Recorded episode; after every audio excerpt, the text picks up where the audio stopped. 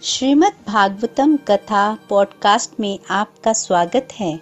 Golok express में आइए, दुख दर्द भूल जाइए, एबीसीडी की भक्ति में लीन होके नित्य आनंद पाइए। हरि हरि बोल।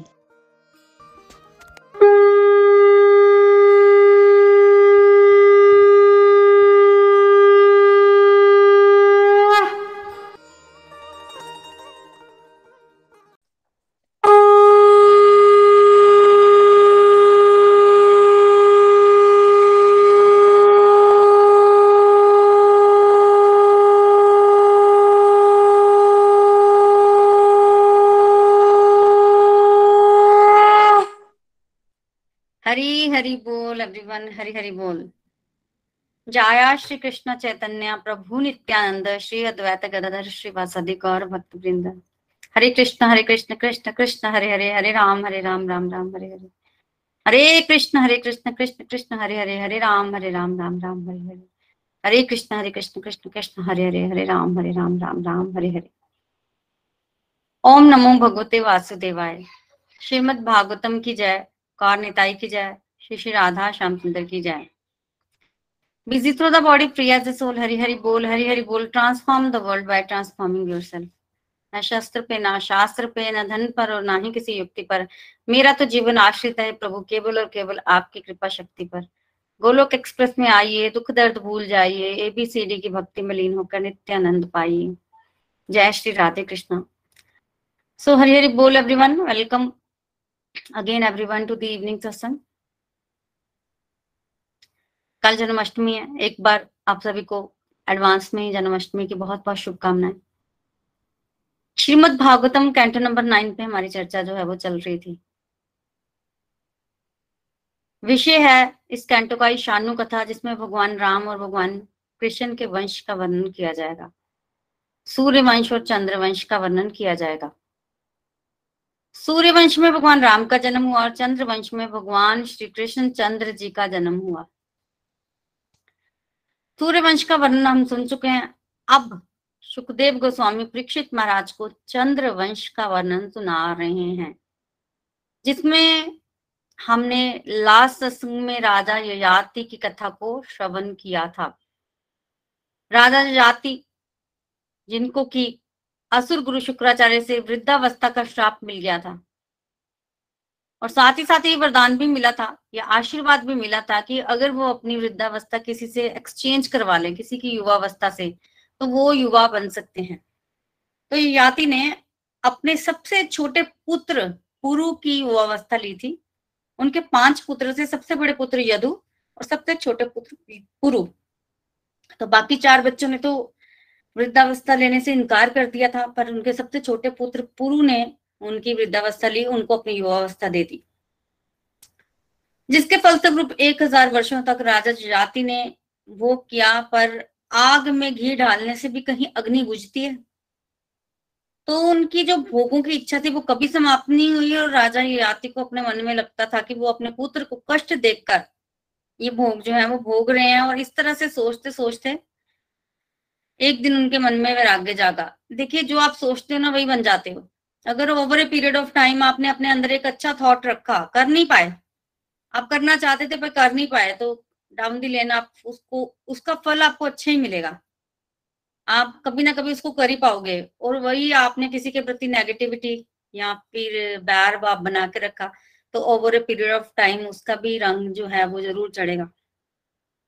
भाव की बात है, भाव प्योर नहीं हो तो कई बार जन्मों के जन्म भी बर्बाद हो सकते हैं व्यक्ति के, क्योंकि भाव भगवान जरूर पूरा करते हैं। पेन ड्राइव तो सेम ही चलती है ना। तो भावों पे हमें विशेष ध्यान रखना चाहिए। क्या हम सोचते हैं, करते हैं, उसका भी महत्व है, पर जो हम सोचते हैं उसका महत्व बहुत ज्यादा है। हम जो सोचते हैं वो भगवान को पता होता है, उसके अकॉर्डिंग हमें अगला जन्म जो है मिलता है, जन्म मिलते हैं आगे। तो वो ऐसे सोचते थे हमेशा, छोड़ कभी नहीं पाए भोगों को। पर वो सोचते सोचते एक दिन अचानक मन में वैराग्य जागा। पत्नी को बोला और अपने सबसे छोटे पुत्र पुरु को राज्य देकर वो स्वयं जो है वो जंगलों को चले गए। पुरु राजा बने उनके पश्चात। देखिए इनके जो बड़े पुत्र हैं यदु, उनसे एक नया वंश चला यदुवंश, इसमें भगवान श्री कृष्ण का जन्म हुआ। और इनके जो छोटे पुत्र हैं पुरु, आज सुखदेव गोस्वामी परीक्षित महाराज को कह रहे हैं कि तुम्हारा जन्म इन्हीं पुरु के वंश में हुआ है। पुरु वंश यहाँ से चला और यहाँ इसी वंश में जाके आगे पांडवों का और परीक्षित महाराज का जो है वो जन्म हुआ पुरु इसी वंश में। तो पुरु जो है वो राजा बने और पुरु ने बड़े अच्छे तरीके से जो है वो राज्य किया।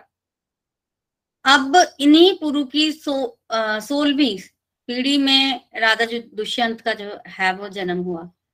राजा दुष्यंत का नाम तो आप सभी ने सुना होगा। उनका जन्म हुआ तो वो भी राजा बने और बहुत अच्छे राजा थे वो। एक बार क्या हुआ कि राजा दुष्यंत जो है वो जंगलों में गए और आ, वहां पर उनको बहुत देर हो गई।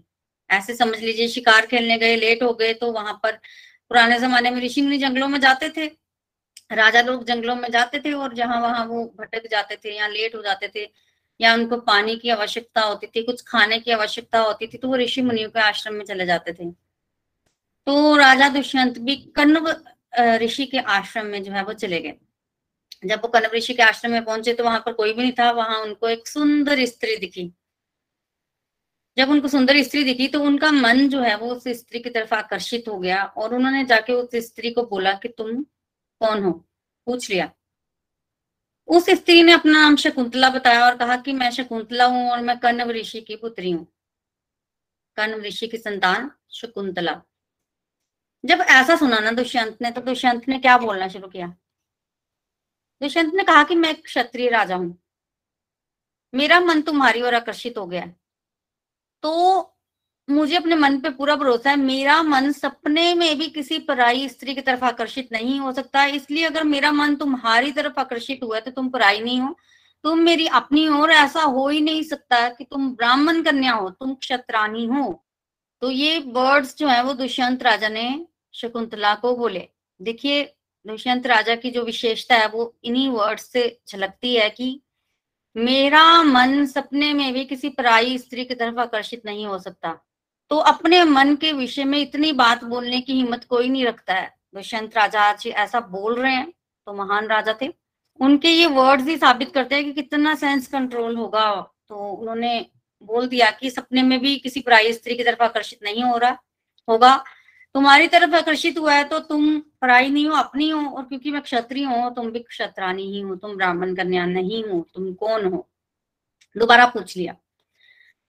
जब दोबारा पूछा तब शकुंतला ने बताया कि आप ठीक बोल रहे हो, मैं कौन हूँ, मैं क्षत्रानी ही हूँ। ये शकुंतला कौन है, ये शकुंतला महर्षि विश्वामित्र जी की कन्या है। विश्वामित्र जी आप सभी जानते हैं, पीछे हम उनकी कथा सुन के आए थे कि गाधी एक राजा हुए, उनकी पुत्री हुई, उन्होंने ऋचिक ऋषि से विवाह किया। तो अल्टीमेटली उनके घर एक क्षत्रिय पुत्र उत्पन्न हुआ जो कि बाद में जाके ब्राह्मण बन गया, क्योंकि उन्होंने गलत, उनकी माता ने अपनी पुत्री से जो प्रसाद था वो एक्सचेंज कर लिया था। तो जन्म से क्षत्रिय, कर्म से ब्रह्म ऋषि विश्वामित्र, क्योंकि जन्म से क्षत्रिय थे, उनकी पुत्री भी क्षत्रानी हुई। तो शकुंतला ने बताया कि मेरे पिताश्री महर्षि विश्वामित्र हैं, और कथा भी सुनाई। ये कथा आप सभी ने बहुत बार श्रवण की होगी। रामायण में भी इस कथा का वर्णन आता है कि एक बार क्या हुआ कि महर्षि विश्वामित्र तपस्या कर रहे थे। देखिए पीछे श्रीमद भागवतम में हम स्टडी करके आए हैं कि विश्वामित्र जी जो है वो गए थे वशिष्ठ ऋषि के आश्रम, और वहां पर उनको गाय अच्छी लगी तो वो गाय लेके जाना चाहते थे। तब ब्रह्म श्राप जो है वो दिया था वशिष्ठ जी ने और उनकी सारी सेना भस्म हो गई थी। तब उनके मन में विचार आया था कि राजा की शक्ति ज्यादा नहीं होती, ब्रह्म ऋषि की शक्ति ज्यादा होती है, तो क्यों ना मैं ब्रह्म ऋषि बन जाऊं। तो विश्वामित्र ने ब्रह्म ऋषि बनने के लिए कठोर कठोर कठोर तपस्या की। कई बार उनको सक्सेस भी मिली और कई बार उनको फेल्योर भी मिला। कई बार क्या होता है कि सीढ़ियां होती हैं। एक बार क्या हुआ कि विश्वामित्र जी जो है वो योग की चरम सीमा तक पहुंच गए थे। चरम सीमा यहाँ तक कि उनके आगे आ, मतलब ओरा होता ना, वो भी आ गया था। तभी इंद्र इंद्र को डाउट हुआ। क्या डाउट हुआ, जब भी कोई तपस्या करता है तो इंद्र को क्या डाउट होता है कि कहीं उसका सिंहासन, उसका स्वर्ग ना छिन जाए। तो इस डाउट के कारण इंद्र इंद्र ने मेनका नाम की स्त्री को भेजा, अप्सरा को। इंद्र ने मेनका को आदेश दिया कि जाओ जाके विश्वामित्र जी की तपस्या भंग करो। मेनका इंद्र के कहने पे आई और विश्वामित्र के सामने आके नाचने लगी कि भी आपने देखा होगा, कई बार ये एक कथा आई है। विश्वामित्र जी को रिझाने की कोशिश करने लगी और अल्टीमेटली उसने रिझा ही लिया। विश्वामित्र जी जब उठे उन्होंने मेनका को देखा, मेनका बहुत सुंदर थी, अप्सरा थी, सुंदर तो होगी। तो विश्वामित्र ने विवाह कर लिया मेनका से, मेनका से विवाह किया, रहने लगे पति पत्नी। समय आने पर मेनका ने एक सुंदर कन्या को जन्म दिया। कन्या को देखकर विश्वामित्र जी बड़े खुश हुए, कन्या भी बड़ी होने लगी। देखिए, हमने पहले भी वर्णन किया है कि जो स्वर्ग की अप्सराएं होती हैं वो पृथ्वी पर ज्यादा समय नहीं रुक सकती, कुछ समय तक रुक सकती हैं। जहां तो उनको इंद्र ने आदेश दिया होता है कि जाओ आप ये कार्य करो, उस कार्य को करने तक वो रुक सकती हैं। जहां उनको कुछ श्राप वगैरह मिल जाता है तब वो रुक सकती हैं, ठीक है। और ये भी आपको पता है कि स्वर्ग और पृथ्वी के समय में अंतर होता है। तो मान लो किसी को एक वर्ष वर्ष का श्राप मिला कि एक साल वो पृथ्वी पर रहेंगी, तो स्वर्ग में तो कुछ ही घंटे हुए होते हैं, कुछ ही क्षण बीते होते हैं, तो कुछ ही क्षणों के बाद उनके जान दोबारा वापिस जाने की बारी आ जाती है। तो इंद्र ने मेनका को भेजा था, तब तक तो वो धरती पर रह पाई जब तक वो काम कर रही थी। पर जब विश्वामित्र जी का पूरा ब्रह्म तेज नष्ट हो गया, वो पूरे संसारिक बन गए, उसके बाद मेनका धरती पर नहीं रुक सकती थी, उसको वापस जाना था। और क्योंकि उनकी कन्या भी थी तो कन्या को फिर उन्होंने उनके पिता को दिया। तो मेनका ने विश्वामित्र जी को कन्या दी और कहा कि मैं स्वर्ग जाऊंगी, अब मैं तो अप्सरा हूं और मुझे इंद्र ने भेजा था। जब विश्वामित्र जी ने सुना तो उनको कैसी फीलिंग आई पता? उनको, वो तो आसक्त थे ना अभी मेनका में, और उनकी तो पूरी फैमिली बन गई हुई थी, और उनको पता चला कि इंद्र ने ये चाल चली थी उनको, उनके योग बल को गिराने के लिए, और वो कितनी ही आसानी से उस जाल में फंस गए और अपना सारा ब्रह्म तेज नष्ट कर दिया जो कि उन्होंने बहुत ही मेहनत से प्राप्त किया था। तपस्या करनी कोई आसानी होती है? आप बैठो तपस्या करने के लिए, कितनी देर बैठ पाओगे? सभी लोग ट्राई करना भी, सत्संग के बाद बैठ जाना माला लेके, आप देखना एक पोज में आप कितनी देर बैठ पाते हो। कोई दो मिनट, कोई चार मिनट, कोई पांच मिनट, कोई एक घंटा बैठ जाएगा, पर मुश्किल है। किसी को तो खाने के लिए आवाज पड़ जाएगी, किसी के अंदर से बड़ी आवाजें पड़ेंगी कि सबको खाना नहीं खिलाना है, मतलब कुछ भी, आप बैठ नहीं पाओगे ज्यादा देर एक्स वाई जेड रीजन से। तो तपस्या करनी इतनी मुश्किल होती है। तो इतनी मुश्किल से जो इतना ब्रह्म तेज जो इकट्ठा किया था, जिसका ओरा भी आ गया था, वो नष्ट कर दिया। और साथ ही साथ वो विशिष्ट ऋषि से जो मतलब अपने आप से जो वायदा किया था, विशिष्ट ऋषि से वो द्वेष करते थे ना कि मैं इनके जैसा ब्रह्म ऋषि बनूंगा, इनके जैसा, और उसके लिए उन्होंने कई पापड़ वेले और बन भी गए ब्रह्म ऋषि। पर वो कहते जब तक जब तक ये विशिष्ट ऋषि नहीं बोलेंगे ये ब्रह्म ऋषि है, तब तक मैं मानूंगा नहीं। तब तक उन्होंने छोड़ा नहीं था कि मैं तपस्या करता ही रहूंगा, बहुत तपस्या की, पर आज वो फेल हो गए। क्रोध तो उनको बड़ा आया अब, पर उन्होंने श्राप नहीं दिया। चाहते तो मेनका और इंद्र को श्राप दे सकते थे, पर वो विश्वामित्र जी सोच रहे हैं कि गलती तो इसमें मेरी भी है, ऐसा तो नहीं है कि उन्हीं की गलती है, गलती इसमें मेरी भी है। तो उन्होंने श्राप नहीं दिया, पर उन्होंने ये सोच लिया कि ये गलती अब मैं दोबारा नहीं करूंगा। अब अगर दोबारा मेरे सामने कोई प्रलोभन आएगा भी तो मैं उसको उसमें फंसूंगा नहीं। देखिए, हमें भी ऐसे ही करना है। मत सोचिए कि प्रलोभन जो है वो इंद्र ने केवल विश्वामित्र जी के ही जीवन में भेजे, ये प्रलोभन हमारे जीवन में भी आते हैं। आप जब भी भगवान के रास्ते पर आगे बढ़ने की कोशिश करते हो ना, तो पहले तो बड़े कष्ट आते हैं, ठीक है। माया टेस्ट लेती है, कष्ट देगी। अगर आपने कष्टों में भी भगवान को याद करना शुरू कर दिया तो फिर माया आपको सुख संपत्ति भी देगी, आपको बड़ी कंफर्टेबल कर देगी। हर तरह का टेस्ट होगा। जब तक व्यक्ति वो पक्का इरादा नहीं कर लेता कि केवल और केवल भगवान, तब तक माया भी नहीं छोड़ती है, तब तक माया नहीं छोड़ती है। तो हमारे जीवन में भी इस तरह की चीजें हो जाती हैं। हाँ, पर्टिकुलर वो उस तरह से नहीं होती है, पर्टिकुलर मेनका हमारे जीवन में नहीं आएगी कि हाँ भाई कोई अप्सरा आगे सच में नाचना शुरू कर कर दिया उसने, ऐसा नहीं होगा। पर वो किसी ना किसी रूप में, वो धन के रूप में, प्रमोशन के रूप में, किसी ना किसी रूप में आएगी। वो हटाने का प्रयास करेगी आ, कि किसी तरह से हम डिवोशन से हट जाएं। इस तरह की चीजें हो जाती हैं। तो हमें भी सावधान रहना है कि हमें फंसना नहीं है, हमें जीवन का गोल जो है वो भगवान को बना के चलना है। तो आज विश्वामित्र जी ये सोच रहे हैं कि अब नहीं मैं फंसूंगा। अब मेनका ने विश्वामित्र जी को बोला पुत्री संभालो। विश्वामित्र जी आगे से उत्तर देते हैं, श्राप तो नहीं दिया पर उत्तर दिया। कहा कि पहले तो मैं फंस गया अब, और मुझे समझ भी नहीं थी और मुझे पता भी नहीं था कि तुम क्यों आई हो। पहले तो मैं फंस गया, मैं जानता नहीं था, अब मैं जानबूझकर क्यों फंसूं, तो मैं इस कन्या को अब नहीं रखूंगा। मेनका कहती है कि मैं तो स्वर्ग की वासी हूँ, मैं तो स्वर्ग जाऊंगी, पर ये कन्या तो पृथ्वी वासी है, ये मेरे साथ स्वर्ग नहीं जा सकती, और पृथ्वी पर तो आप ही हो इसके। विश्वामित्र जी माने नहीं है, वो चले गए अल्टीमेटली। और वो जो मेनका थी वो तो रह नहीं सकती थी पृथ्वी पर, तो अल्टीमेटली मेनका को भी जाना था, तो वो पुत्री को छोड़कर वहीं ना चले गए। अल्टीमेटली वो जो पुत्री थी वो वहां आश्रम में पड़ी रही और भूख से मर ही जाती, तभी वहां पर शकुंत नामक पक्षी आए, और शकुंत नामक पक्षी ने देखा, पक्षियों ने देखा कि बड़ी हुई है एक नवजात शिशु, और धूप बहुत थी उस समय ना, मतलब धूप पड़ रही थी, तो शकुंत नामक पक्षियों ने अपने पंख फैलाए, उसको छांव दी, उस पुत्री की मतलब उस बच्ची की रक्षा की।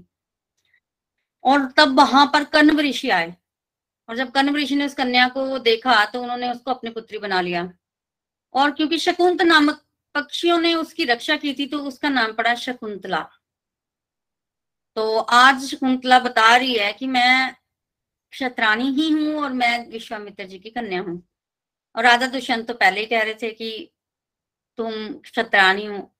तब दुष्यंत को पहले तो भोजन ऑफर किया शकुंतला ने, मतलब आओ भगत की अतिथि सत्कार किया, और जो कि बहुत सुंदर था।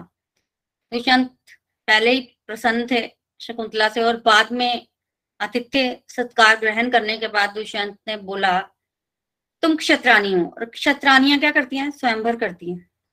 क्षत्राणियों को ये हक होता है कि वो अपना वर स्वयं चुने, स्वयंवर करती है ना। तुम क्षत्राणी हो और तुम तुम अपनी मर्जी से अपना वर चुन चुन सकती हो। तो जब दुष्यंत ने ये बात कही तो इसमें विवाह प्रस्ताव था बेसिकली, और शकुंतला भी यही चाहती थी, उन्होंने वो प्रस्ताव माना। क्षत्राणियों को विवाह करने का अधिकार होता है। उस समय कण्व ऋषि जो है वो आश्रम में नहीं थे, फिर भी शकुंतला ने उस प्रस्ताव को माना और गंधर्व विवाह जो है वो कर लिया दुष्यंत से, और वहीं उसी आश्रम में राजा दुष्यंत जो है वो रुक गए। अगले दिन सुबह जो है वो राजा दुष्यंत जो है वो चले गए वहां से, और जाते जाते वो बोल गए शकुंतला को कि मैं तुम्हें लेने अवश्य आऊंगा और तुम ही मेरी पत्नी रहोगी और तुम्हारा पुत्र ही राजा बनेगा। इस तरह का आश्वासन देकर राजा दुष्यंत चले गए। फिर कण्व ऋषि आए। जब कण्व ऋषि आए तो शकुंतला को उस समय थोड़ा खेद हुआ कि उन्होंने तो पाला बड़ा किया और मैं मैंने तो विवाह कर लिया, और इस विवाह के विषय में अभी तक उनको कुछ पता नहीं है। तो वो यही सोचती रही और कण्व ऋषि से मिलने नहीं गई। और जब कण्व ऋषि ने देखा कि शकुंतला मिलने नहीं आई तो फिर उन्होंने थोड़ा सोचा विचार किया, और ऋषियों से क्या छिपा हुआ होता है, उन्होंने आंखें बंद की तो उनको पता चल गया, आइडिया होता है उनको। तो फिर वो वही मिलने आए शकुंतला से, और उन्होंने कहा कि तुमने कुछ गलत नहीं किया है, मुझे सब पता है, ऐसा ही होना था और तुम अब सुख पूर्वक रहो। तो ऐसा उनको एक्सेप्ट कर लिया उन्होंने। फिर समय आने पर शकुंतला ने एक सुंदर पुत्र को जन्म दिया जिसका नाम भरत रखा गया। ये एक विशेष आत्मा थी। भरत के जो दाई हथेली थी ना उस पे सुदर्शन चक्र का चिन्ह बना हुआ था, और पांव के तलवों पर ना कमल पुष्प का चिन्ह था। ये चिन्ह बेसिकली भगवान के ही जब अवतार होते ना तभी होते हैं, भगवान के शरीर पर होते हैं। तो भगवान की मर्जी से मतलब भगवान का कुछ अंशों का अंश अंश का अंश था इस बच्चे में ना। तो फिर इस तरह के दो चिन्ह इन, इनके शरीर पर थे, और ये बहुत बलवान थे। इतने बलवान थे कि भी छोटे से थे। कण्व ऋषि ने इनकी शिक्षा दीक्षा सब सारी रिस्पॉन्सिबिलिटी संभाली। छोटे से थे और शेर के साथ खेलते थे। शेर इनको कुछ कह नहीं पाता था, खेलता था इनके साथ, तो शेर को भी कंट्रोल ये कर लेते थे, इतने बलवान थे भरत। तो भरत का जन्म हुआ, वहीं रहने लगे भरत, और वहीं जब रहने लगे ना तो बड़े होने लगे। और जब बड़े होने लगे तो एक दिन शकुंतला को लगा कि मुझे जाना चाहिए अब अपने पति के पास ना, मतलब बच्चा बड़ा हो रहा है तो उसको थोड़ा सा राज संस्कार भी मिलने चाहिए। तब शकुंतला भरत को लेकर ना राजा दुष्यंत के पास चली गई। जब शकुंतला राजा दुष्यंत के पास पहुंची और उन्होंने जाके बोला कि मैं तुम्हारी पत्नी पत्नी हूँ और ये तुम्हारा पुत्र है, तो उस समय राजा ने साफ इनकार कर दिया कि ना तो तुम मेरी पत्नी ना ये मेरा पुत्र। राजा ने इनकार कर दिया। शकुंतला ने समझाया पर राजा के बिल्कुल इनकार करने पर आकाशवाणी हुई, और उस आकाशवाणी ने कहा राजन ये तुम्हारे द्वारा दिया गया ही पुत्र है, ये तुम्हारा ही पुत्र है, तुम वहां गए थे, तुमने वहां शकुंतला से विवाह किया था वगैरह वगैरह। तो आकाशवाणी ने पूरा वृत्तांत सुनाया और कहा कि तुम अपनी पत्नी और अपने पुत्र को एक्सेप्ट करो, इनको स्थान दो राजमहल में। जब इस तरह से आकाशवाणी हुई ना तब तब जाके राजा ने अपनी पत्नी और पुत्र को स्वीकार किया किया और उसके पश्चात बोला क्या? बोला कि तुम ही मेरी पत्नी और यही मेरा पुत्र है। मैं तो तुम्हें देखते ही पहचान गया था, मुझे पता है, मैं गया था तुम्हारे पास, मैंने तुमसे विवाह की, सब कुछ मैं तो जानता था, पर मेरी प्रजा नहीं जानती थी और मेरी प्रजा कभी भी तुम्हें रानी के रूप में एक्सेप्ट नहीं करती।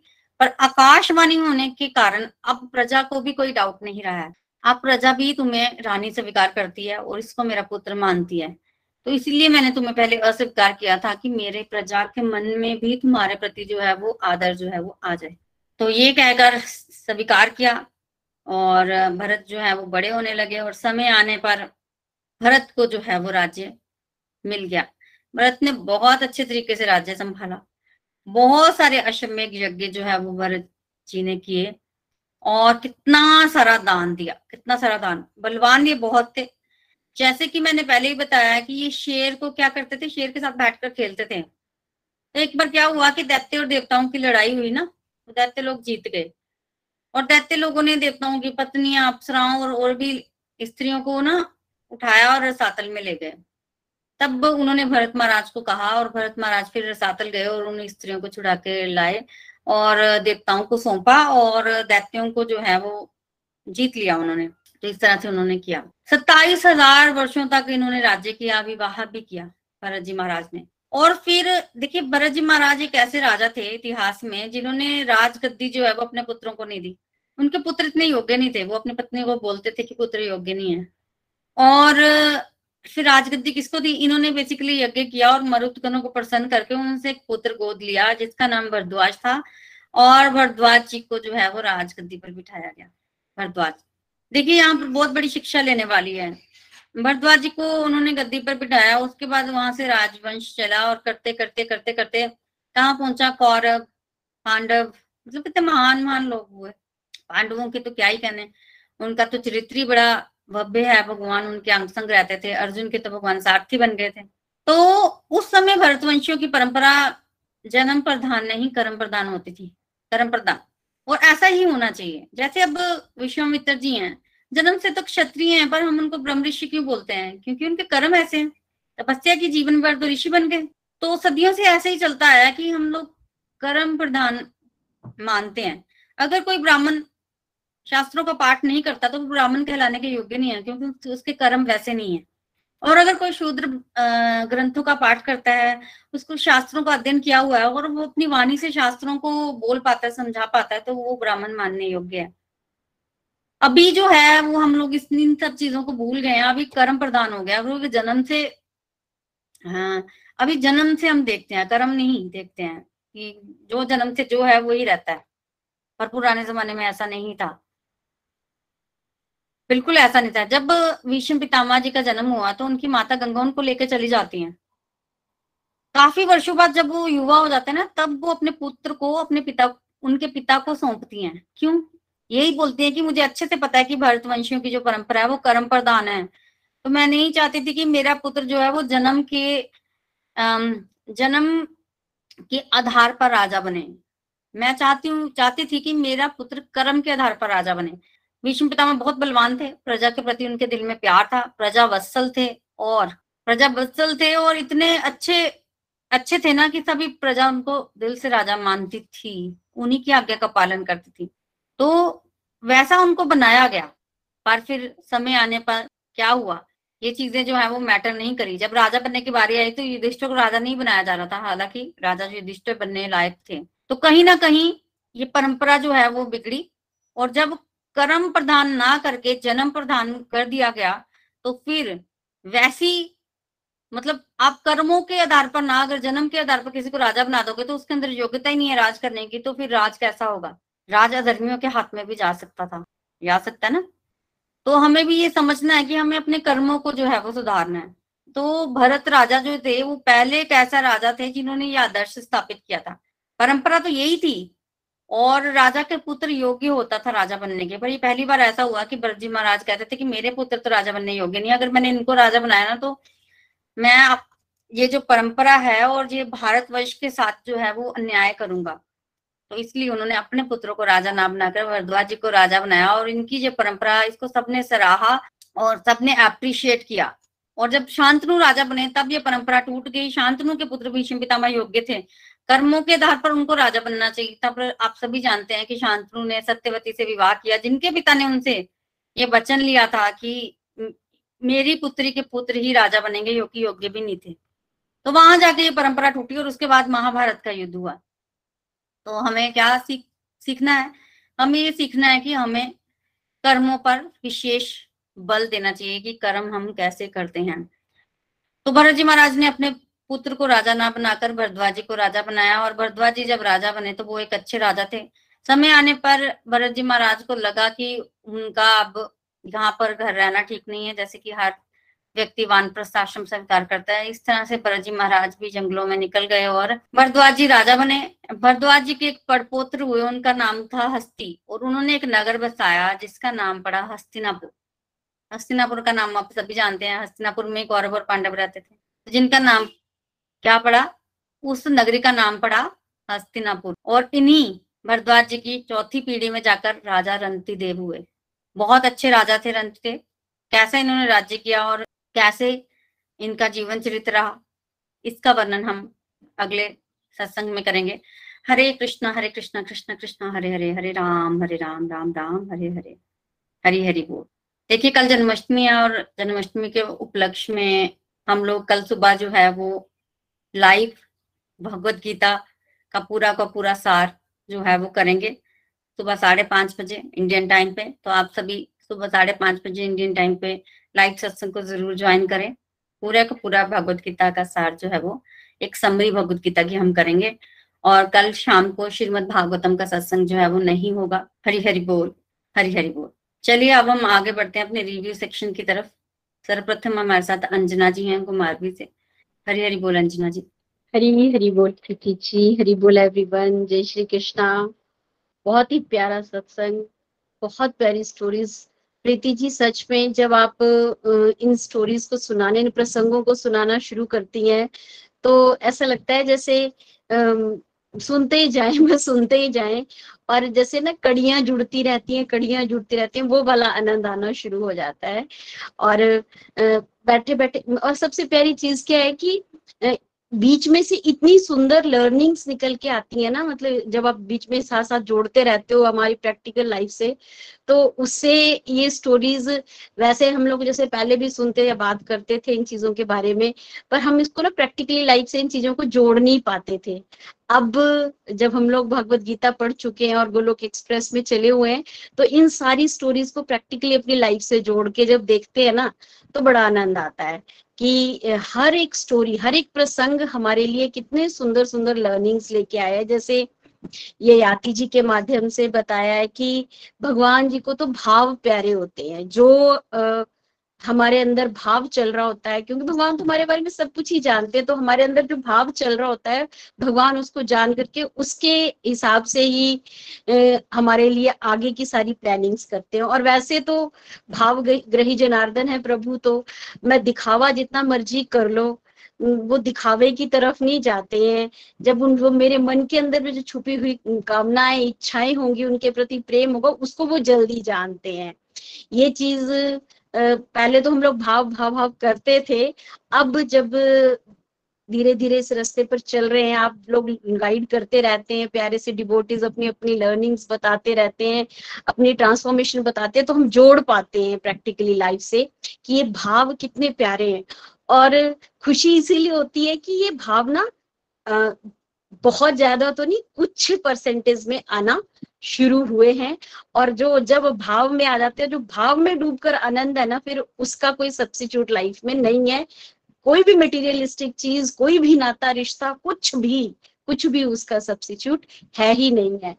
तो वो अपार आनंद वाली चीज होती है और वो बहुत प्रसन्नता हमारे मन को देती है। फिर दुष्यंत और शकुंतला जी की स्टोरी सुनाई गई।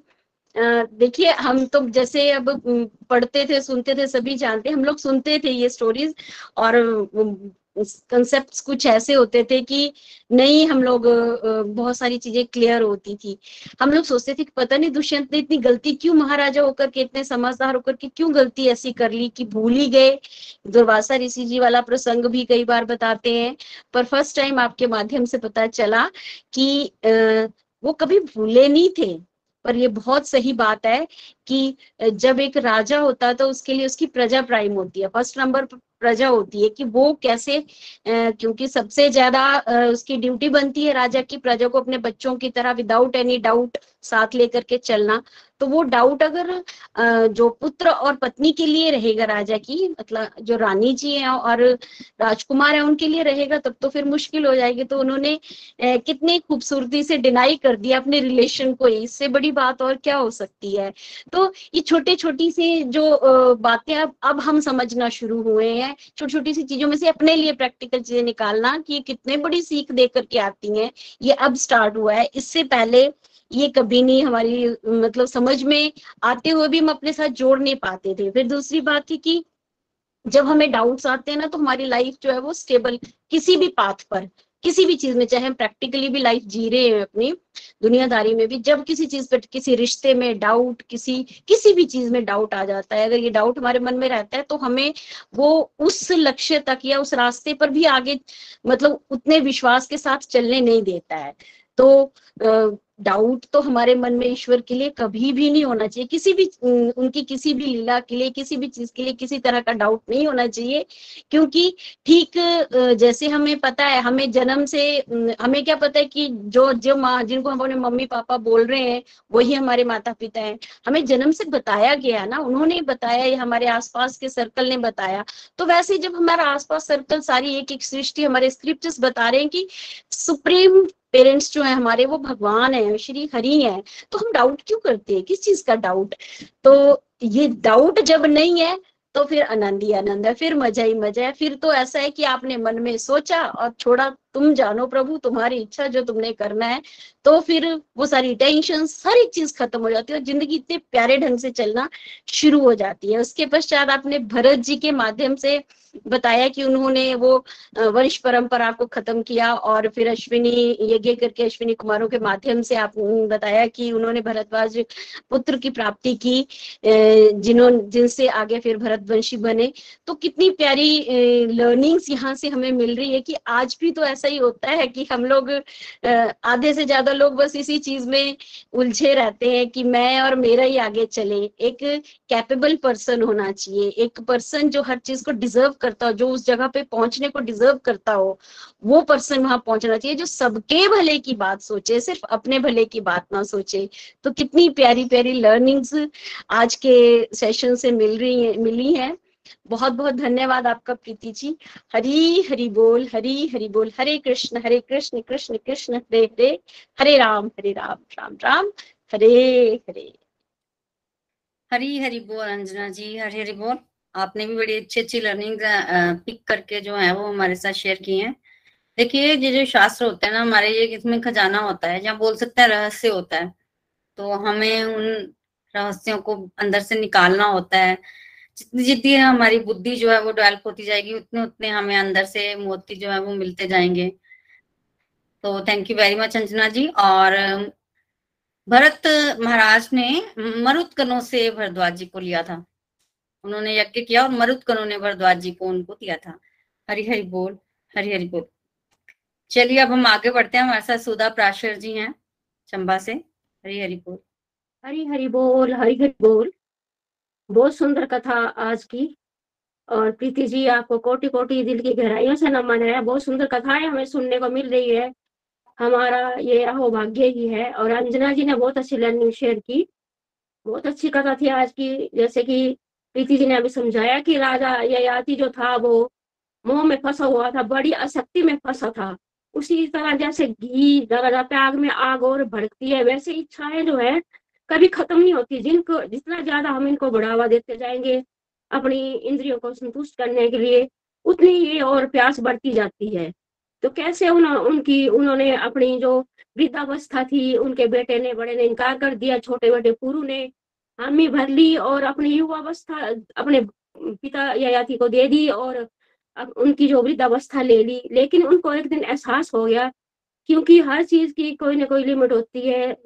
जब ज्यादा कोई भी काम हो जाए, कुछ भी हो जाए, ऐसी जो बातें इच्छाएं जो हैं वो फिर हमें सोचना पड़ता है उस पर।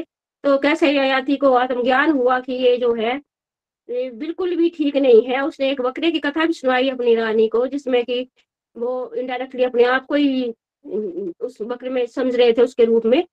तो उन्होंने वैसे ही राजपाट एकदम से छोड़ दिया, उनको आत्मज्ञान हुआ। भगवान की भक्ति में वो करने के लिए उन्होंने अपनी जो वृद्धावस्था जो ली थी अपने बेटे को वापस कर दी, पुरु को राज्य थमा दिया सारा, और जंगल की तरफ निकलने निकल पड़े। और रानी को सुनाई तो रानी भी उनके जो उनके मन में जो भाव थे कि क्या चाहते हैं ये, वो भी उनके साथ चलेगी। उन्होंने राजपाट एकदम छोड़ दिया, जैसे कि किसी घोंसले से पक्षी जब बच्चे जो बड़े हो जाते हैं पंख उड़ जाते हैं, वैसे उन्होंने छोड़ दिए। तो हमें भी इस कहानी से, ययाति राजा से शिक्षा लेनी है कि हमें अपनी इंद्रियों को संतुष्ट करने के लिए नहीं लग रहना है। हमें जो अपनी इंद्रियां इनको भगवान की सेवा में यूज करना है, सत्संग, साधना, सेवा, इसमें लगातार लगे रहेंगे तभी हमारे अंदर वैराग्य जागेगा। और जब से हम गोलोक एक्सप्रेस से जुड़े हैं तो मैं भी फील कर रही हूँ कि पहले बहुत ज्यादा शक्ति होती थी बच्चों में चीजों से, हर चीज से, लेकिन अब थोड़ा थोड़ा वैराग्य फील हो रहा है। और आगे दुष्यंत की कथा, शकुंतला की कथा, राजा रानी की, भरत उनके वंश में उनके पुत्र हुए, उनकी कथा मैं ज्यादा ना डिटेल में जाऊंगी। उससे यही हमें शिक्षा मिलती, जैसे प्रीति ने समझाया कि पहले कर्म ही प्रधान हुए करते थे, ना कि जन्म। क्योंकि जो अगर कोई ब्राह्मण जिनको किसी भी शास्त्र का ज्ञान नहीं है तो वो ब्राह्मण कहलाने के लायक नहीं है, लेकिन अगर शुद्ध है कोई, अगर उसे शास्त्रों का ज्ञान है, भगवान का भक्त है, तो वो भी एक ब्राह्मण से भी बढ़कर है।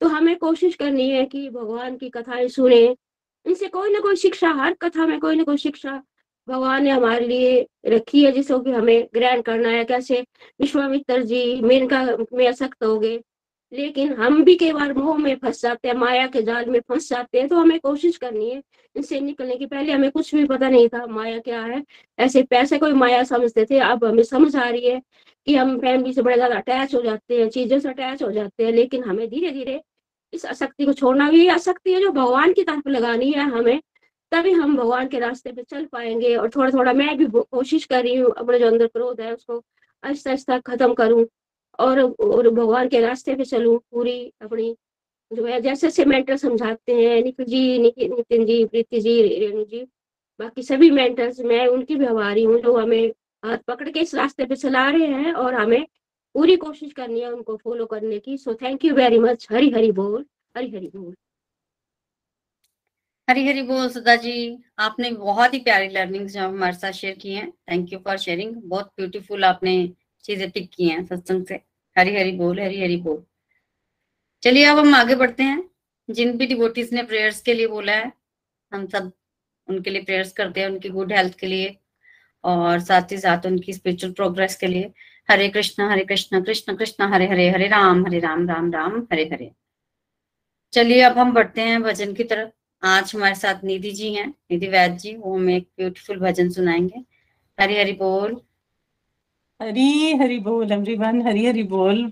बहुत ही प्यारा सत्संग आज का प्रीति जी, और सच में बहुत आनंद आया सुनकर। देखिए बहुत कुछ सीखने को मिला अंजना जी ने, और बहुत सुंदर तरह से अपनी लर्निंग्स को यहाँ पे बताया। तो चलते हैं, हमें हमने क्या सीखा। हमने यही सीखा कि जब भी भक्ति मार्ग पे चलते हैं तो रुकावटें तो आती ही आती हैं। जैसे ऋषि विश्वामित्र जब भक्ति मार्ग पे अग्रसर हुए तो क्या आ गया, इंद्र देवता ने उनके लिए एक अप्सरा को भेज दिया और फिर वो उसके जाल में फंस गए। मतलब मोह का जाल पड़ता ही पड़ता है। तो माया के इस जाल में हमें फंसना नहीं है। हमारा जीवन भी वैसा ही है, जब भी भक्ति मार्ग पे चलेंगे तो रुकावटें आएंगी, पर हमें भगवान की ओर बढ़ने का संकल्प जो है उसको पकड़ के रखना है और प्रभु प्राप्ति की इच्छा को बलवान करना है। तो चलते हैं आज के भजन की ओर। बहुत प्यार, बहुत ही आ, सुंदर ये भजन है, और जिसमें हम भगवान से प्रेयर कर रहे हैं कि हम प्रभु को प्राप्त हों, ऐसी प्रभु हम पर कृपा करें। कैसे मिलन हो तेरा,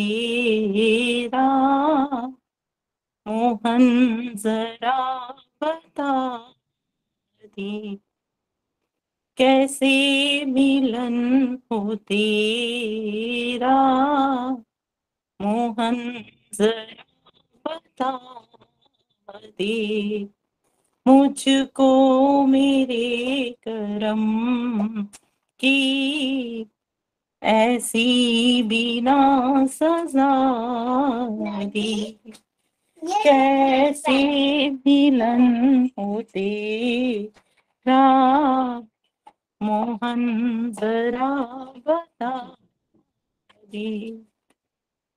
तेरी एक झलक को प्यारी नजरें तरस रही है, तेरी एक झलक को प्यारे नजरें तरस रही है, सावन की बदली जैसे कब से बरस रही है, सावन की बदली जैसे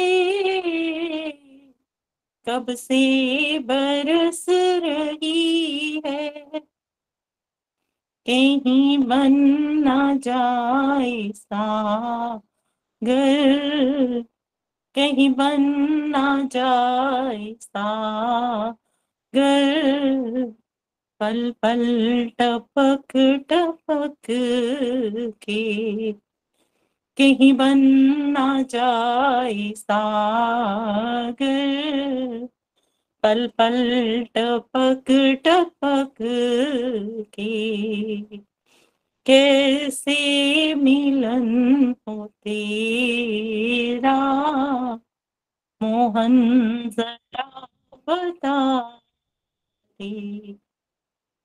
तेरी याद में कन्हैया पलकों को है बिछाया, तेरी याद में कन्हैया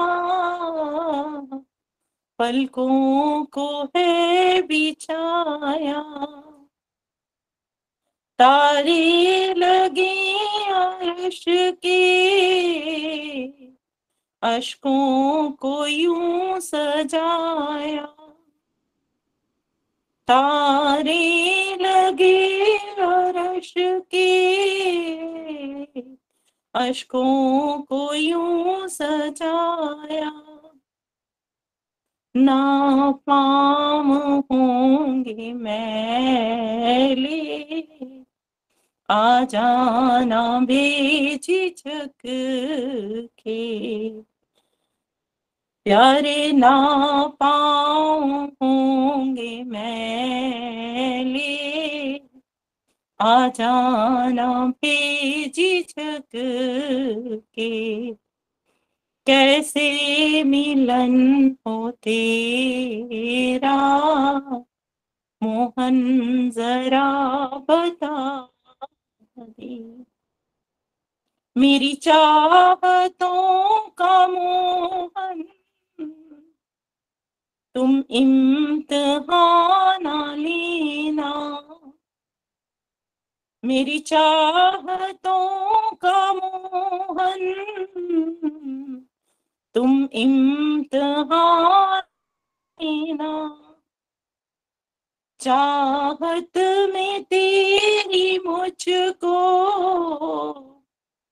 आता है जान देना,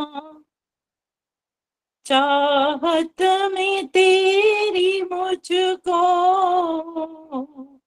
आता है जान देना, मैं यूं ही जी रही, मैं यूं ही जी रही हूँ, तिल तिल तरस तरस के, प्यारे मैं यूं ही जी रही हूँ, तिल तिल तरस तरस की कै मिलन हो तेरा, मोहन जरा बता दे।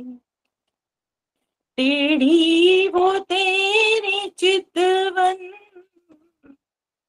कर गई है मुझको पागल, टेढ़ी वो तेरी चितवन कर गई है मुझको पागल। नजरों के तीर काफी करने को मुझको घायल, नजरों के तीर काफी करने को मुझको घायल। तरकश को यूं न बांधो, मर जाऊं ना तड़प के। तरकश को यूं न बांधो, मर जाऊं ना तड़प के।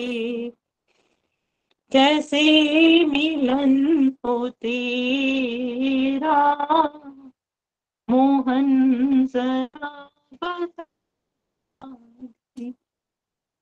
मुझको मेरे करम की ऐसी भी ना सजा दे, मुझको मेरे करम की ऐसी बिना सजा।